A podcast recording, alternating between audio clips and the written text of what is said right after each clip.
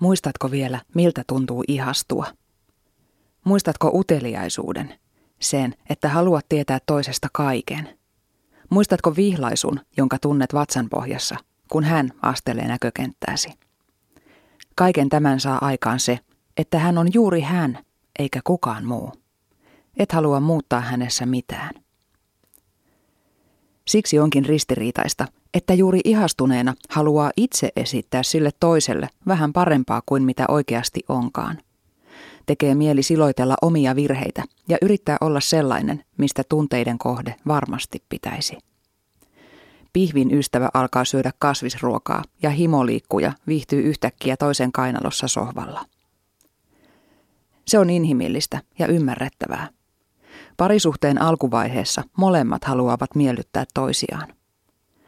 Mutta mitä isommista asioista on kysymys, sitä vaarallisempaa on esittää yhtään mitään. Mitä vakavammaksi ihastus etenee, sitä tärkeämpää olisi uskaltaa olla oma itsensä virheineen päivineen. Vaikka tekisi mieli esittää unelmien poikamiestä tai naista, jonka kuka tahansa haluaa, en suosittele. Tärkeintä ei ole, että kuka tahansa haluaa. Tärkeintä on, että oikea ihminen haluaa. Suhteen edetessä on aina vain vaikeampi korjata alussa syntyneitä vääriä käsityksiä, varsinkin jos on itse niitä aktiivisesti ollut luomassa.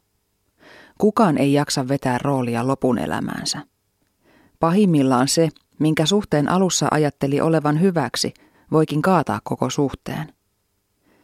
Rehellisyydellä sen sijaan antaa sille toiselle mahdollisuuden tutustua ja rakastua juuri siihen, mitä oikeasti on, ja itselleen mahdollisuuden tulla rakastetuksi ilman mitään rooleja. Juuri ne piirteet, jotka mieluiten piilottaisi, kannattaa näyttää, jopa hylätyksi tulemisen uhalla. Jos toinen ei niitä piirteitä hyväksy, hän joutaakin mennä. Pidemmän päälle mikään ei ole suhteessa loukkaavampaa kuin se, että ei kelpaa sellaisena kuin luonnostaan on.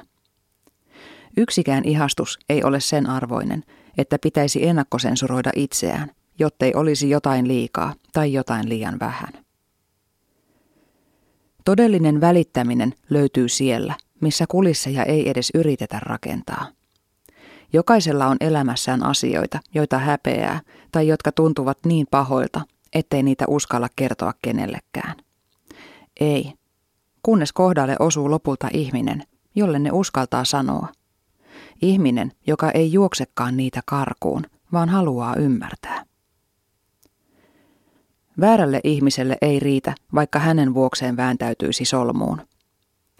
Oikean erottaakin vääristä juuri se, että oma heikkous ja puutteellisuus saa toisen vain välittämään lujemmin.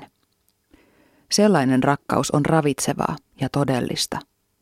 Se ei perustu minkäänlaisiin kuvitelmiin tai rooleihin, vaan haluun olla juuri tietyn epätäydellisen ihmisen kanssa. Sillä epätäydellisiähän me kaikki olemme. On vain löydettävä se, jonka epätäydellisyydet sopivat parhaiten yhteen omien vajaavaisuuksien kanssa. Silloin saa tuntea, että huonoimmillaankin on kaiken rakkauden arvoinen.